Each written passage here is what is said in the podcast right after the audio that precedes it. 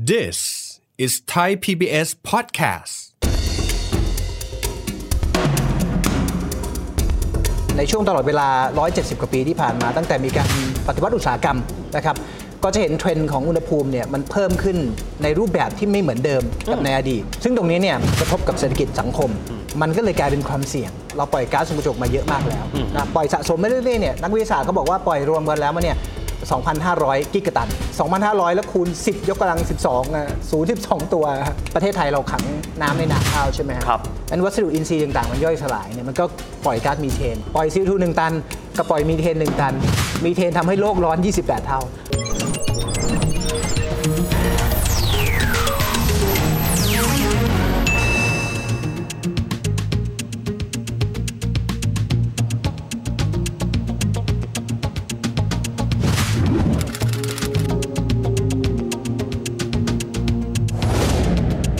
สวัสดีครับท่านผู้ชมครับ ยินดีต้อนรับเข้าสู่รายการเศรษฐกิจติดบ้านนะครับ วันนี้จะมาคุยถึงประเด็นฮอตครับ เพราะมันฮอตจริงๆ เพราะเป็นเรื่องของโลกร้อนครับ เราคงจะได้ยินนะครับ ตั้งแต่ปีที่แล้วที่มีการประชุมนะครับ ว่าในเรื่องการเปลี่ยนแปลงสภาพภูมิอากาศที่เขาเรียกว่า COP26 หลายคนก็ตั้งคำถามบอกว่า เรื่องนี้เกี่ยวกับประเทศไทยด้วยเหรอแล้วบอกว่าเราได้ยินว่าปี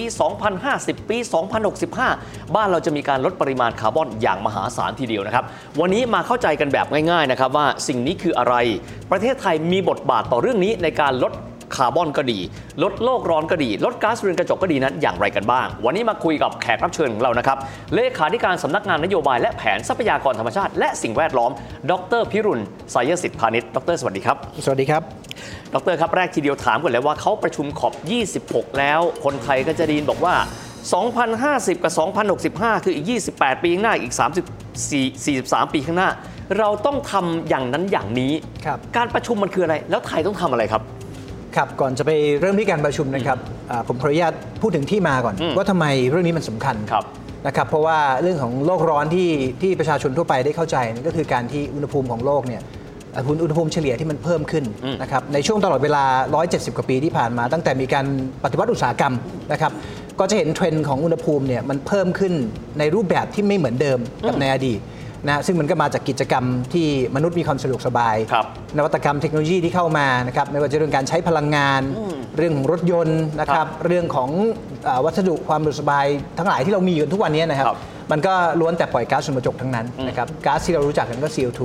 นะครับเพราะฉะนั้นเนี่ยในเมื่ออุณหภูมิมันสูงขึ้นนะครับแล้วเราก็จะเห็นว่ามันไปทำให้เรื่องของการเปลี่ยนแปลงสภาพภูมิอากาศเนี่ยมันมีความชัดเจนมากขึ้น ครับ ที่ผ่านมาก็คือเรื่องของภัยพิบัติ ไม่มีใครปฏิเสธได้เลยนะครับว่าภัยพิบัติตอนนี้รุนแรงมากยิ่งขึ้น รูปแบบเปลี่ยนไปเยอะมากนะครับ ครับ ทั้งในเรื่องของตัวความเข้มก็คือเรื่องฝนตกแรง อ่าน นะครับแล้วก็ความถี่ ครับ ที่จะมีความถี่แตกต่างจากเดิมที่เราเคยคาดการณ์เหมือนในอดีตนะฮะซึ่งตรงนี้เนี่ยมันก็ทำให้เอ่อตัวภัยพิบัติเนี่ยมันกระทบกับเศรษฐกิจสังคม ครับ นะครับเรื่องนี้เนี่ยมันชัดเจนนะครับล่าสุดก็มีเกาหลีน้ำท่วมนะครับ อ๋อ เท็กซัสน้ำท่วมจากที่ไม่เคยเจอแบบพันปี ครับ ต่างๆ พวกเนี้ยนะมันก็กระทบกับเศรษฐกิจสังคม ครับ การเจริญเติบโตของของประเทศต่างๆ ในโลกเนี่ยมันก็เลยกลายเป็นความเสี่ยงนะฮะ อืม ถามว่าทำไมมันถึงเสี่ยง ครับ เพราะเมื่อไหร่ที่มนุษยชาติไม่สามารถที่จะจัดการความเสี่ยงนั้นได้ ถ้ามันเกิด Impact ที่มัน irreversible หรือไม่สามารถย้อนกลับมาได้ดังนั้นก็เลยทั้งตัวประเทศเอง แล้วก็ทางภาคธุรกิจเองเนี่ยจึงให้ความสำคัญมาก ครับ เรื่องนี้ อันนี้คือเล่าคร่าวๆว่าเป็นที่มา อืมอืม นะครับเพราะฉะนั้นเนี่ยไอการจัดประชุมขอบต่างๆ ที่เราเรียกขอบเนี่ยนะครับ ครับ ซึ่งครั้งล่าสุดคือขอบ 26 ที่กลาสโกวนะครับที่ ครับสกอตแลนด์ สกอตแลนด์นะครับในเดือนพฤศจิกายนปีที่แล้วเนี่ยอันนี้ก็เป็นที่มาเหมือนกันว่าเราจะร่วมกัน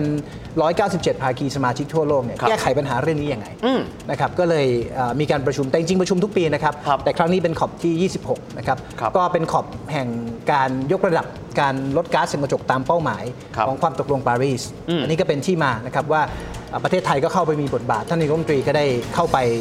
อ่ากล่าวถ้อยแถลงนะครับเป็นการแสดงให้เห็นว่าไทยภายใต้การทำงานร่วมกับนานาอาชญาประเทศเนี่ยให้ความสำคัญกับเรื่องนี้อย่างมากนะครับในการที่จะสร้างเศรษฐกิจที่เติบโตนะครับแต่ขณะเดียวกันก็ดูแลเรื่องของผลกระทบต่อการเปลี่ยนแปลงสภาพภูมิอากาศด้วยแม้เราเคยตั้งกับเป้าหมายการเข้าสู่คาร์บอนนิวทรัลิตี้ในปี 2050 ที่เขาเรียกกันว่าความเป็นกลางทางคาร์บอน ความเป็นกลางทางคาร์บอน เดี๋ยวต้องมาคุยกันเพราะว่าหลายคนฟังความเป็นกลางแสดงว่าอะไร อ่า และและแต่บอกว่า 2065 คืออีก 43 ปีข้างหน้าก็มีอีกเป้าหนึ่ง ก็มีอีกเป้าหนึ่งใช่ ครับ ความเป็นกลางทางคาร์บอนคิดง่ายๆเลยครับว่า ความเป็นกลางนี่คือไม่ใช่ปล่อยคาร์บอนเป็นศูนย์ อืม แต่เราต้องปล่อยคาร์บอน แล้วมีการดูดกลับคาร์บอนในอัตราส่วนที่เท่ากัน คือขออนุญาตเรียกอย่างนี้ มีแต้มบาป ใช่ ต้องหาแต้มบุญไปกลบ ใช่ครับ โอ้โหอันนี้คือเป็นกลางนะออกมาเท่ากับศูนย์พอดี เท่ากับศูนย์ อ๋อ เราถึงเรียกว่าเป็นเน็ตนะฮะ ครับ เป็นเน็ตนะฮะเราจะไม่เรียกว่าปล่อยเป็นศูนย์นะฮะบางบางบางคนมีคนถามผมว่าเอ๊ะทั้งประเทศไม่ปล่อยก๊าซเรือนกระจกเลยเหรอมันเป็นไปไม่ได้ครับ ครับ นะฮะแต่ว่าเราปล่อยเท่าไหร่ เราก็ดูดกลับไปเท่านั้น ครับ เพื่อให้แต้มสองแต้มเนี่ยมันเท่ากันชนกันก็หักล้างกันพอดีก็เลย อันนั้นคือ 28 ปีข้างหน้า 2050 2050 ครับ แล้วเป้าต่อไปที่เราได้ยินบอกว่า เราก็ไปบอกว่า 2065 คือ 43 ปีข้างหน้า เราก็จะทำให้ได้เป้านั้นท้าทายกว่าเดิม ถูกต้องครับ อันนั้นคือ เพราะว่า เป้ นั่นคือ net zero GHG หรือการปล่อยก๊าซเรือนกระจกสุทธิ ครับ นะครับเป็นศูนย์ โอ้โห แต่ว่าความเป็นกลางทางคาร์บอนเราสนใจก๊าซเรือนกระจกแค่ตัวเดียว ก็คือคาร์บอนไดออกไซด์ โอ้ ที่เราจะเกิดขึ้นจากการเผาน้ำมัน เผา ครับ แก๊สธรรมชาติ การเผาไหม้ทุกอย่างเนี่ยเกิด ครับ CO2 นะครับแต่พอเป็นอ่าการปล่อยก๊าซเรือนกระจกสุทธิเป็นศูนย์ในปี 2065 เราสนใจก๊าซเรือนกระจก 7 ตัว โอ้เจ็ดตัวเลย เจ็ดตัวครับ โอ้มีความหมายการ์ดเรือนกระจกเนี่ยเขาประกอบไปด้วยสับเซต ใช่ สมาชิกทั้งหมด 7 ตัว เจ็ดตัว หนึ่งในนั้นตัวที่เจ็บที่สุดคือ CO2 คาร์บอน CO2 ไดออก ปล่อ ไซ ย ด์ เยอะที่สุดในโลกใช่ครับ แต่ว่า CO2 ปล่อยเยอะก็จริง แต่ค่าการทำให้โลกร้อนเนี่ยก็ตีเป็นหนึ่งนะฮะ ครับ เท่านะครับแต่ว่าสารอื่นเนี่ยที่ปล่อยน้อย แต่ว่าค่าทำให้โลกร้อนเนี่ยนะครับสูงกว่า CO2 เยอะ โอ้ เช่น ตัวอย่างเช่นมีเทน อ่าครับ จากการผลิต อืม ข้าวเนี่ยซึ่งประเทศไทยเราขังน้ำในนาข้าวใช่ไหมฮะ ครับ นั้นวัสดุอินทรีย์ต่างๆ มันย่อยสลายเนี่ยมันก็ปล่อยก๊าซมีเทน โอ้มีเทนก็สร้างปัญหาด้วย สร้างปัญหาด้วยครับ ตายแล้ว ซึ่งทำให้โลกร้อนเนี่ยได้ถึงประมาณ 25-28 เท่า ครับ ของ CO2 โอ้โห ถ้าเทียบตันต่อตันนะครั ครับ ปล่อย CO2 1 ตัน กับปล่อยมีเทน 1 ตัน มีเทนทำให้โลกร้อน 28 เท่า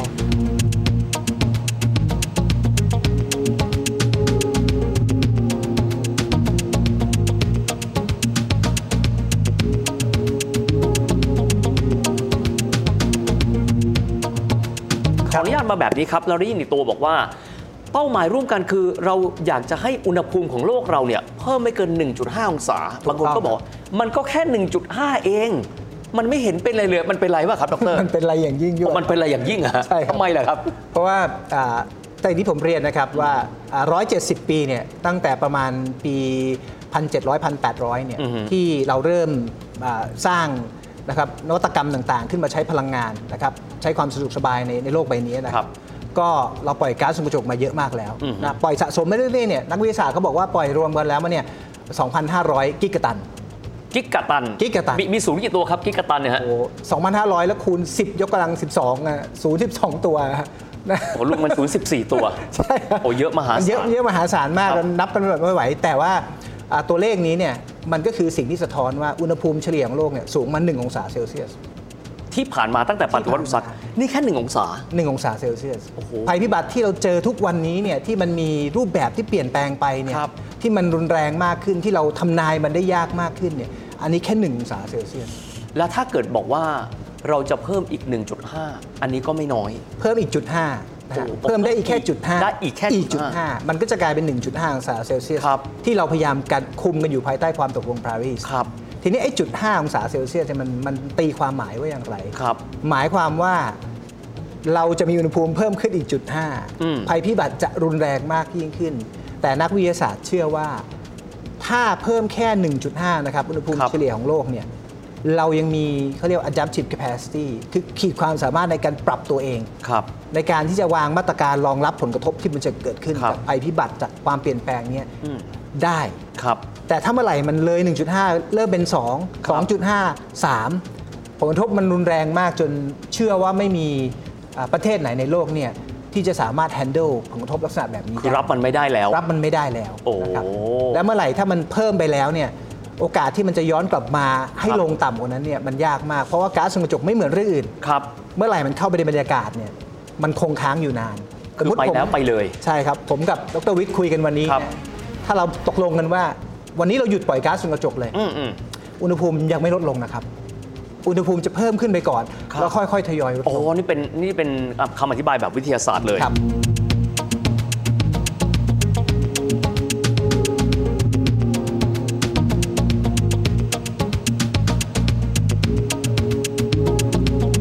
ทีนี้ขออนุญาตเข้ามาที่เมืองไทยกันบ้าง ครับ นะครับ การที่ทางการไปสัญญาเอาไว้ว่า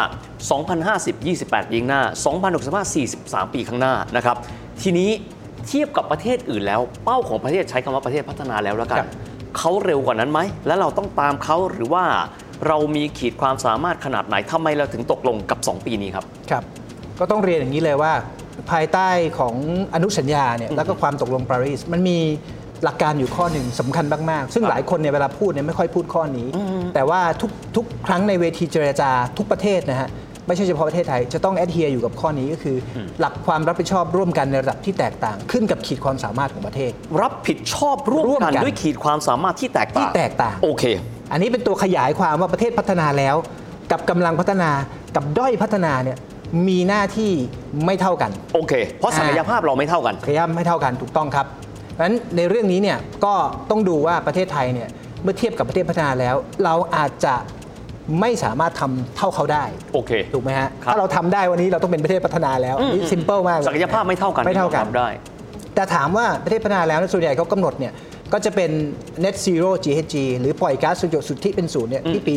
2050 ครับ แต่ของเรานี่คือความเป็นกลางทางคาร์บอน อ๋ออ อ่า คือ ต่ง เขา ตรงนี้ เขาล้ำหน้าเราไปก่อน เขาล้ำหน้าเราไปก่อน เพราะศักยภาพเขาเยอะกว่าเรา ถูกต้อง โอ ครับ เค ถูกต้องครับ แต่ถ้าเทียบกันใน global scale เนี่ยนะครับที่มีการจัดลำดับเนี่ยก็ประเทศไทยก็อยู่เรียกว่าระดับต้น ๆ เลยทีเดียว อืมอืม นะครับที่ที่เราทำงานนะครับสอดคล้องกับศักยภาพเรา ครับ นะคาร์บอนเป็นกลางเนี่ย2050 นะครับ ปล่อยก๊าซเรือนกระจกสุทธิเป็นศูนย์เนี่ย2065 ครับ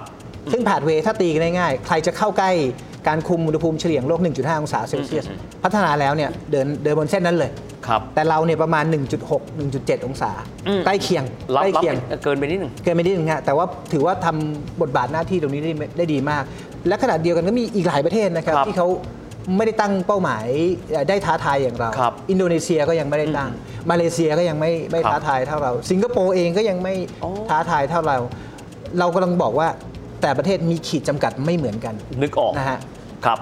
ดรผมต้องถามเพิ่มเติม และระหว่างทางเขาตรวจกันบ้านเราไหมครับ ตรวจแน่นอนครับ ตรวจด้วยวิธีอะไรครับ ดร อ่าภายใต้กลไกของ Paris Agreement เนี่ยนะครับ อืมอืม มันจะต้องมีการส่งรายงาน ครับ เขาเรียกว่ารายงานการเอ่อปล่อยก๊าซเรือนกระจกของประเทศ แล้วก็รายงานการดำเนินการตามมาตรการลดก๊าซเรือนกระจกของประเทศ สมมติว่าเราประกาศเป้าไปเนี่ยที่ที่ท่านนายกประกาศไปนะครับ มันจะมีเป้าย่อยอีกนะ อืม ที่ท่านนายกพูดเนี่ยระยะยาวคือ 2050 2065 นะครับ แต่มันจะมีปี 2030 เนี่ยก็จะเป็นเป้าแรกที่เป็นทาง โอ้ การ เหมือนกับขั้นบันไดไปนะฮะ ใช่ครับ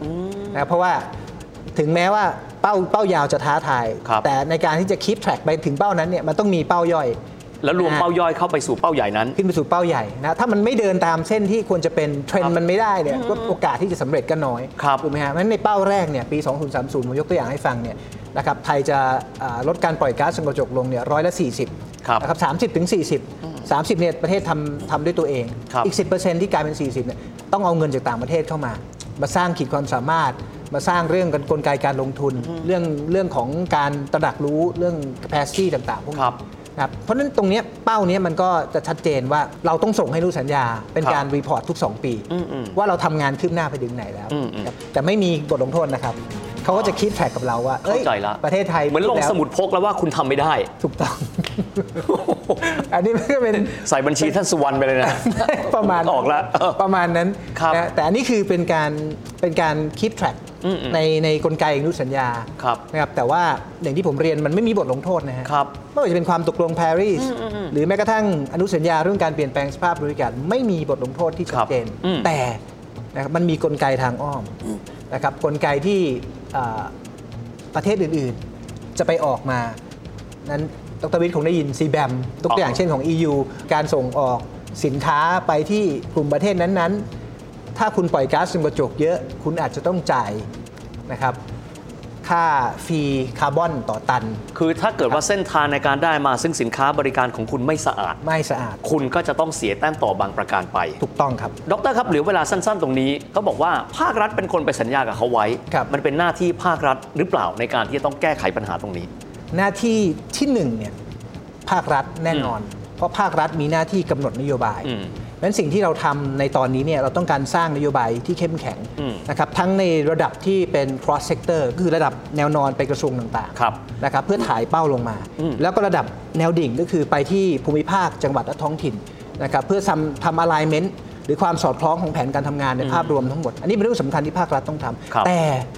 มันทำคนเดียวไม่ได้ ครับ ภาคเอกชนก็ต้องรับลูกที่จะ วางเป้าหมายที่สอดคล้องภาครัฐ ครับ นะภาคประชาชนเองก็ต้องสนับสนุนภาครัฐในการใช้สินค้าบริการ ในการปรับเปลี่ยนพฤติกรรมบางส่วนบางอย่าง ครับ นะครับเพื่อให้สอดรับกับเป้าหมายที่เราตั้งไว้ในระยะยาวด้วย จริง ๆ อยากคุยอีกยาวเพราะว่าแตกย่อยลงมาแล้ว พวกเราทุกคนล้วนแต่มีความรับผิดชอบตรงนั้น และถ้าเราไม่ทำโลกนี้อยู่ต่อไม่ได้ เรามีโลกแค่ใบเดียว เราไม่ได้มีโลกสำรองกันด้วย วันนี้ต้องขอบคุณดรพิรุณมากนะครับขอบคุณมากครับดร ขอ ค บ รับ คุณมากครับ เป็น 15 นาทีที่กระจ่างที่สุดนะครับว่าทำไมเราต้องทำไม่ว่าจะเป็นเรื่องของพันธกิจของโลก เรื่องของการที่โลกใบนี้เราจะอยู่ได้หรือไม่ได้นะครับ เดี๋ยวมีโอกาสหน้าจะได้คุยกันต่อนะครับว่าแต่ละภาคส่วนมีบทบาทอะไร แต้มบุญแต้มบาปที่ว่าถึงวัดอย่างไรสำหรับวันนี้เวลาหมดลงแล้วพบกันใหม่โอกาสหน้า สวัสดีครับ